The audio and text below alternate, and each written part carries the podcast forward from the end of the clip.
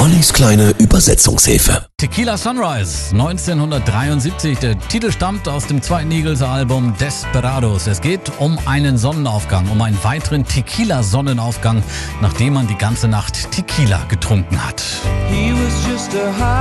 Er war nur ein Tagelöhner, der an den Träumen gearbeitet hat, die er ausprobieren wollte.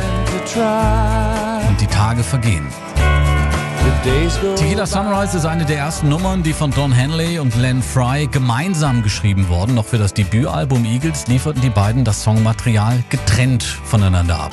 Jeden Abend streift im Song die Hauptfigur des Songs durch die Gegend, die Gedanken bei seiner Traumfrau.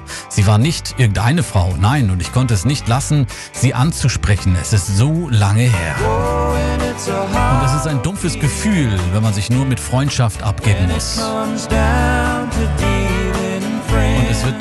Niemals aufhören. 1973 hielt sich der Erfolg von Tequila Sunrise noch in Grenzen. Heute zählt er zu den erfolgreichsten und vor allem auch schönsten Songs der Eagles. Es ist ein weiterer Tequila-Sonnenaufgang.